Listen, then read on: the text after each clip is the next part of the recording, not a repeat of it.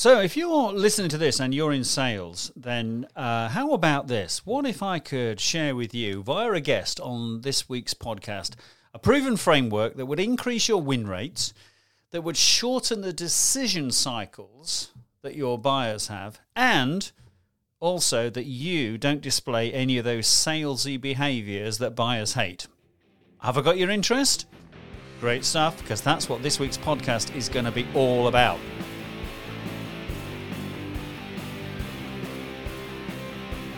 Welcome, everybody. This is Trevor Lee, and this is episode 211 of the Better Presentations, More Sales podcast. Now, on today's show, I've got a global sales guru, a top podcaster, and he's also an entrepreneur. Andy Paul has just launched a great new book called Sell Without Selling Out.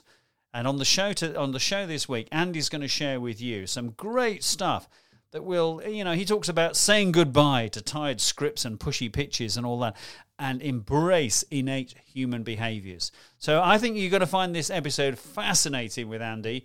It's great stuff. And Andy's own podcast, Sales Enablement, well, he's delivered over a thousand episodes. Crikey, I say this is episode 211. He's done well over a thousand. So I think you're going to have a great time on this show this week. So without further ado, let's go over and say hello to Andy. Andy, great to have you on the show. It's fantastic for you to be here. Thank you very much for coming along. Well, thanks for inviting me. Now, Andy, you're I know that you're a podcast man yourself, and and, and yes. with sales enablement, which I'll put a, a, link to the show notes in, which uh, sure. Over a thousand episodes. I mean, my, my makes my two hundred odd episodes look like nothing at all, Andy. I mean, that's an amazing achievement. You know. Yeah, gosh, we're up to thousand forty six or something. Um, yeah, it's the virtue of doing something for a long time. Yeah, and doing it consistently. Fantastic. So we're doing it for seven years. Wow, fantastic! I noticed we've we've had a recently. You've had a couple of uh, crossover guests, Nicholas Vandenberg and Alex Goldfayn. I've had a little chat with oh, those yeah. on the show at some point over yeah. here. So yeah. great oh yeah, I had a great chat. I love Nicholas. He's been on the show a couple times at least, and um, yeah, great perspective. Yeah, really good. Now, what we're here to talk about today is sell without selling out, and you describe that yes. as a proven framework to increase win rates and shorten decision cycles without. This is the bit I love. The salesy behaviors buyers hate. So, what's this right. all about, Andy? Well, let's start with this premise of what you know, what is selling out, right? So for many sellers, that is when they put their let's start the basic. It's when they put their own interest ahead of those of the buyers. And where that comes about is typically when we train sellers that, hey, your job is to go out and persuade somebody to buy your product. And when you when you push people down that road, suddenly it's like they're selling hammer and everybody's a nail, right? It doesn't really matter what the requirements are my job is to persuade them to buy this product. Um, and so when you have that mindset sort of leads on the path of engaging these salesy behaviors that buyers hate, you know, sort of the manipulative techniques, the pushy, the borderline ethical things that sellers do. The contrast to that is what I call selling in, which is based on like four pillars uh, innate human values, you know, connection, curiosity, understanding, and generosity, and how you apply those to go out and listen to your buyer, understand the things that are most important to them in terms of the challenges they face and the outcomes they want to achieve by addressing those challenges. And then, most importantly, help them get that. And so it's a whole different approach to how you deal with your buyer. And do you think, Andy, that sales on that basis, uh, you know, around the salesy behaviors, as you say, that buyers hate, the pushy stuff and all that, that it's it's kind of created a, a, natural barrier for us as buyers when we when we when we hear when we when we get a phone call or when we get an email from someone who's obviously a seller. well, you know, the, oh, the, the, the barriers yes. go up, and we think we're just going to get pushed into trying to do this. You know, right? And so, I cited in the book research from uh, a professor at Wharton School of Business in the United States, uh, Jonah Berger, written a book called The Catalyst, where research shows he's found his book that universally, as human beings, we resist being persuaded. I mean, it's just it's called persuasion reactance, and we universally we all have it. So it's like, well, okay, well then, somewhat facetiously, you can say, well, it makes a lot of sense. Then we spend billions of dollars a year trying to train sellers to do just that, right? The one thing that buyers hate, let's train them all to do it. So let's wake up, let's stop doing the things that don't work, and let's try a different approach. So tell us about the you know what you call the four sell-in pillars. Then you've just described right. them briefly, but uh, tell us a little bit about those. Well, if you start with the assumption that these selling out behaviors are basically learned behaviors, right? We teach people how to do that. Is selling is based on let's say human values, natural innate human behaviors. We're wired to want to connect to people. We evolved out of tribal beings. You know, we we want to know people that that uh, we're dealing with. It's that connection that leads to trust. We are wired to be curious. That's how we navigate, you know, sort of the the world, unfamiliar world, and the ambiguities of life that we we encounter we're wired to want to understand so it makes sense of what it is that we're we're learning and we're wired to give and be generous because it makes us feel good so it's it's if you base this approach on like i said these innate human behaviors what's going to do is create an experience for the buyer that differentiates you from the seller that's selling out well and and just the research has shown that you know the majority of the buyer's criteria they use for making a decision is based on their experience with the individual seller right? And so this really becomes the most important thing you can do as a salesperson is to create these positive experiences with buyers. Do you think, Andy, this is where, you know, we live in a digital age, but people still buy from people? Is that still, you know, a big part of, of what we're involved in here? Well, it's entirely it, right? Is uh, a lot of people would like to take the seller out of the equation, but in a business to business sense, um, yeah, actually, you can make the argument that the sellers become more important the more digital we become because if you assume that the digital experiences are going to be somewhat the same, then how do you differentiate yourself? And it'll become based on the basis of the experience with the humans that you're uh, that are selling your product.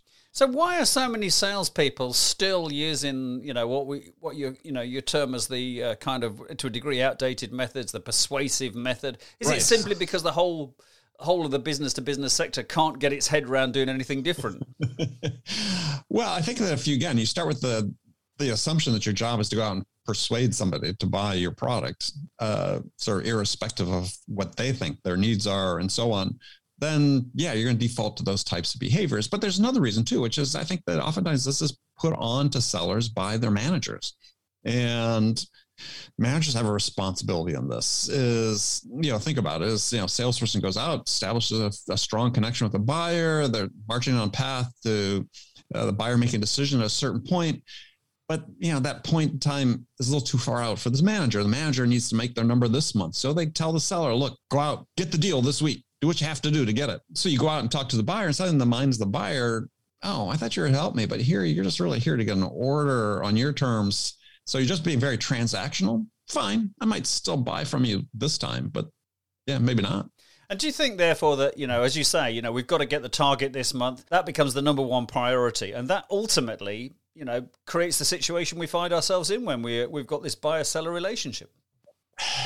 Yeah, but it doesn't have to be that way. I mean, part of this we train, but we train our buyers right to expect, hey, come the last two days of the month, we're going to get better deals for you. You can untrain buyers; they don't have to. You don't have to set up your process that way. Uh, but also, if you're working with the buyer, as I describe in the book, through selling in, is you're actually creating a scenario where you can actually compress the buyer's decision cycle. And right. the point then and then is just, you know, you need to have a sufficient number of good opportunities, qualified opportunities in your pipeline. And you take a lot of anxiety out of this end of the month thing.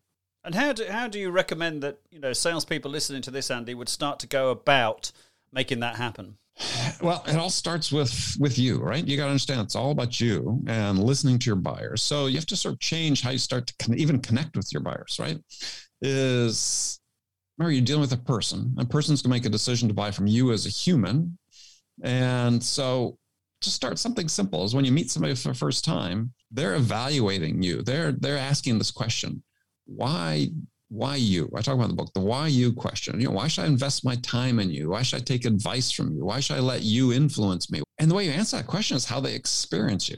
You know, when you show up, are you really interested in them? Or are you only interested in, as people in the state expression here in the States is, you know, do they sense you have commission breath, right? um, so just something simple is how do you how do you connect with somebody? How do you build rapport? How do you find and establish a little common ground? How do you show that you're interested in them? And in doing so, make yourself interesting to them. And the simplest way to think about it as a seller, when you think about this initial point of contact and creating a good first impression with a buyer, you know, you can show up and pitch, show up and throw up, as we talk about. Or, you know, do you know how to make a friend? It's not you want your buyer to be a friend at all. It's not that you want to be friendly with them. But the motion you do to go through to connect with someone the first time is a lot like making a friend in a social situation. I mean, if I were to meet you in a social situation, I probably wouldn't spend the first minute or two talking about myself, right? and, and, trying to get you to do something, right? Give me your number so I can put you in my friend funnel. Um, no, I wouldn't do that. I would ask a question about you, right? Hey, when did you move to this area? What what brought you here? So on and so forth. Start establishing some common ground. And do you think ultimately, Andy, that is the crux of where where it could where it's at in terms of the you know the the salespeople who are going to succeed going forward are much better at establishing that connection, but particularly about asking questions about me, the buyer, mm-hmm. rather than you know just talking about themselves because who you know loads of them just want to talk about themselves don't they? I mean we all get emails every day saying how brilliant somebody is and they just want to say i can solve this for you and i can do that. They don't even know i've got a problem. Right. And you're never going to know unless you said build that connection with somebody. And so for me it's i write about in the book is you know simple little drill that anybody can use which is I call it the ask five rule. So when you meet somebody for the first time, you can practice this in social situations so you can get good at it in business. Is see if you can ask five questions of that person before you have to state anything about yourself. That's a great challenge. There you go, listeners. Try that one. Five questions before you dive into talking about yourself. That's right. really good. And if you can do that, what you're demonstrating is, yeah, I'm building this muscle that says, yeah, I'm I'm curious about you and I'm interested in you, the person of the buyer I want to learn about you before I have to say anything about myself because what can I say that's relevant to you if I don't understand what's important to you? So if if I've asked two questions, Andy, and then the uh, buyer gives me two answers, but then comes back with a question about me, should I divert? Should I do the politicians? You know, ignore the question and ask another question. uh, sometimes maybe it might be the right thing to do. Right? Is is you know we every situation we get into is unique, right? As a seller. And this is the thing you have to, it's really hard for some salespeople to understand is that they want to make everything be sort of a cookie cutter approach. Everything's the same. It's not. You're dealing with a unique individual. Uh, how they perceive information, receive information, process information will be different from the next person. You have to make that decision as a business professional. Say, yeah, maybe two questions was enough here. And this is, you know, I'm getting the clues from this person I really need to answer and not divert. I've done both, right? In some cases, I'll say, well, let me ask you one more question about this, right? And get more specific, maybe about veer away from them and then get it specifically into the business, right? Because the first few questions really should be about them as a human, and then you can start talking about them as the the buyer. Yeah, you know, people have a two really primary resources they can invest in you, and that is their time and their attention. Right. And they're making a calculation. If I invest my time and attention in you, am I going to get a return on that investment? And so they're asking that question: Why you? And, it's asked about us multiple times a day, not just by customers, by people we're meeting at work, people we need to work with, perhaps somebody you need to collaborate with on a project at work. Why you? And so you have to be able to answer that question. And I said, it's they don't you don't verbalize the answer. It's they experience you, right? Are you trustworthy? You know, are you interested in them? You know, are you there to listen? Are you just listening to respond or are you listening to understand? Mm-hmm. You know, all these steps you go through, the buyer's making an assessment. Are you prepared? That's a simple one, right? Have you done a little bit of homework? You know, I'd like to tell a story about someone that's reached out to me. This happened to me twice now. um, reached out to me on LinkedIn, on LinkedIn, mm-hmm. and um, said, Hey, Andy, just looking at your profile, I think based on what I see on your profile, you'd be a great candidate to start a podcast. and and the first time this happened, I couldn't resist. I had to respond to the person because my podcast is it is my profile at that time, up until a month ago, or now it's about my my new book. But you know, this person reached out to me, it's all about my podcast. And I said, uh, you know, if you had spent just five seconds looking at my pod, profile, which you claimed you did, you know that I already have a podcast. And the response back to me was, yeah, I don't have time for that. I don't have time for that. So what you're doing when you say that is you're making the decision that the way the buyer is going to experience you is as somebody who's unprepared and really doesn't care. So you create that impression. What are the odds they're going to do business with you? Pretty low. That's amazing, isn't it? Really, I mean, I've touted on this podcast um, uh, the the seventy percent B two B buying decision thing, which I've I've seen several times over the last three or four years, where in the B two B sector, allegedly. 70% of buyers are making decisions about where to buy without any contact because it's all about what they're doing in the profile. Now, I can't imagine that if I was going to, you know, come and pitch to you that you wouldn't have looked me up first and you know read a bit about me and vice versa. And as you say, I'm always amazed still that people come in cold and ask you ridiculous questions about yourself and your business, which they clearly should know.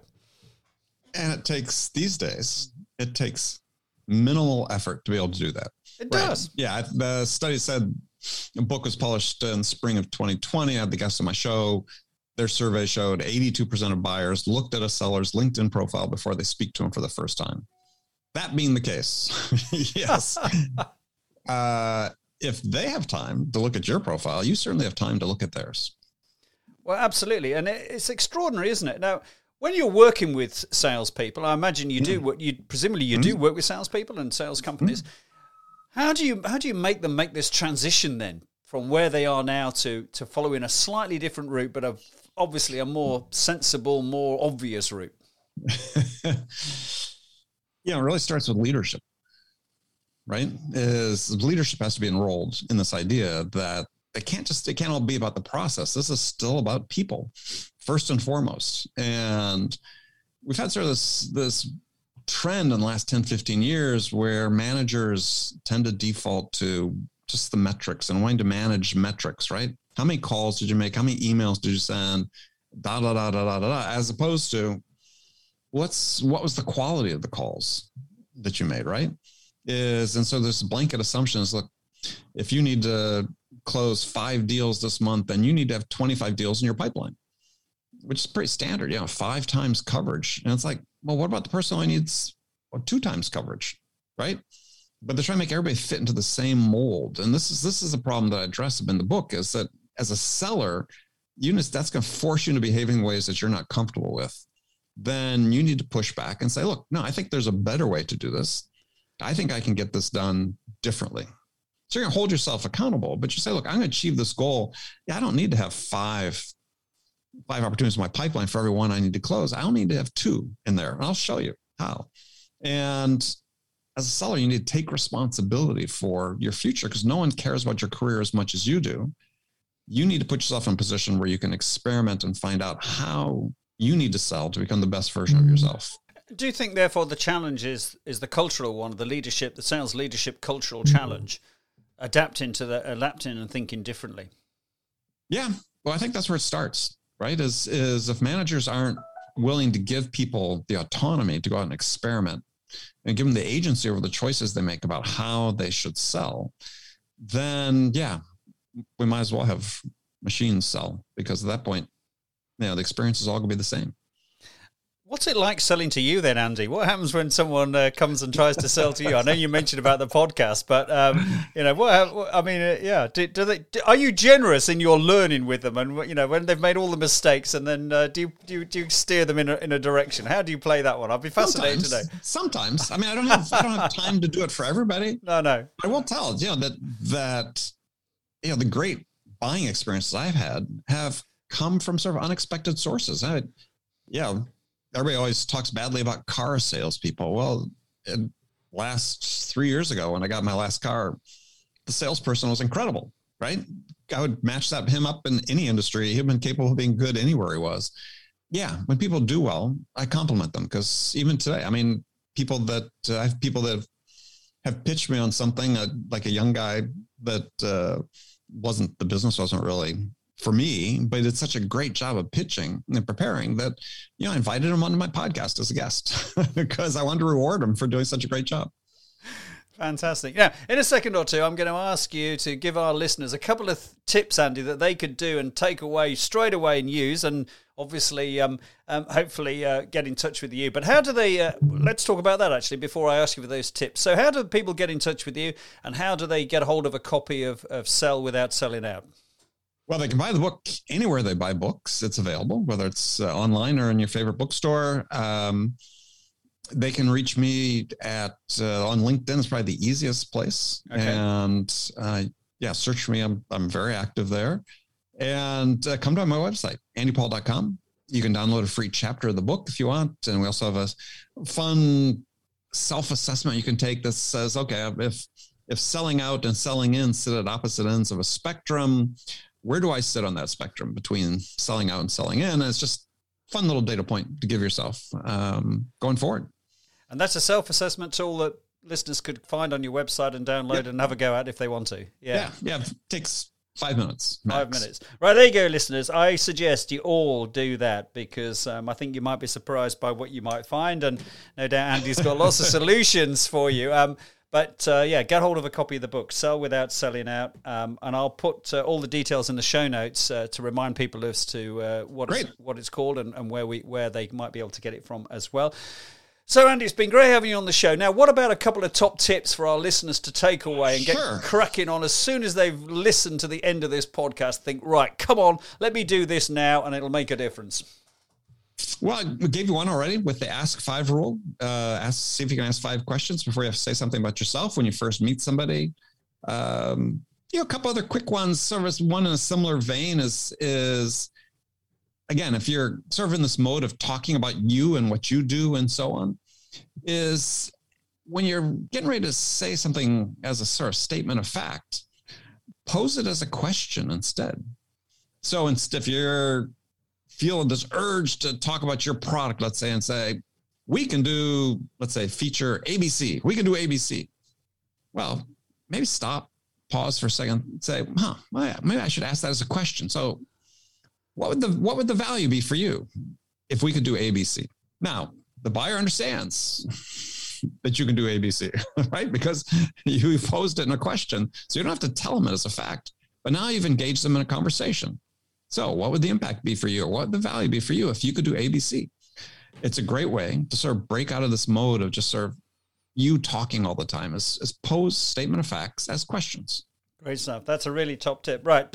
There you go, listeners. And I'll make uh, a mention of those in the show notes as well.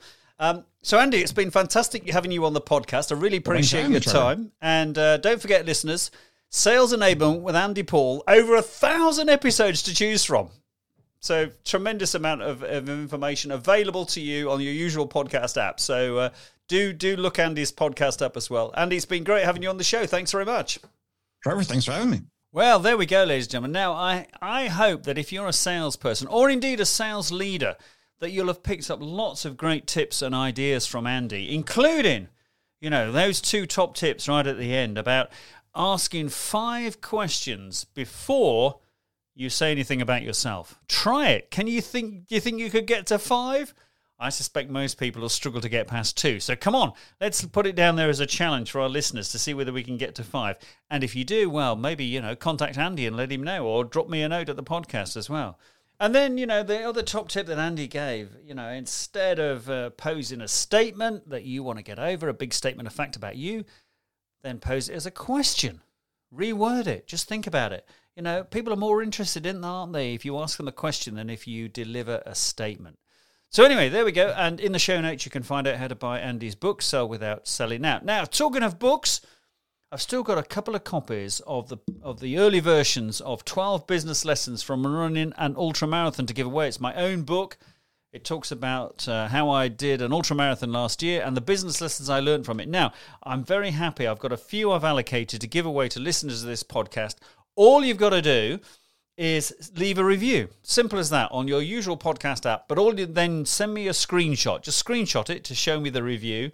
Send it to me at podcast at trevorleemedia.co.uk. And if I've got any left, I'll send you a copy of the book wherever you happen to be. So I'll look forward to doing that. Now, on next week's show, we're going to talk about podcasts on episode 212. So if you're out there thinking, hey, maybe I should do a podcast, because you're a podcast listener, and I'm sure it's crossed your mind to thinking maybe you should do your own podcast. You might be an individual, or if you're part of a bigger organization, a corporate business, or whatever, you may be thinking maybe we should, as a corporate organization, start doing a podcast. Well, on next week's show, I've got Paratna Sibol. Now, Paratna works for a, a podcast, a B2B podcast agency, agency in Singapore called Pickal & Co.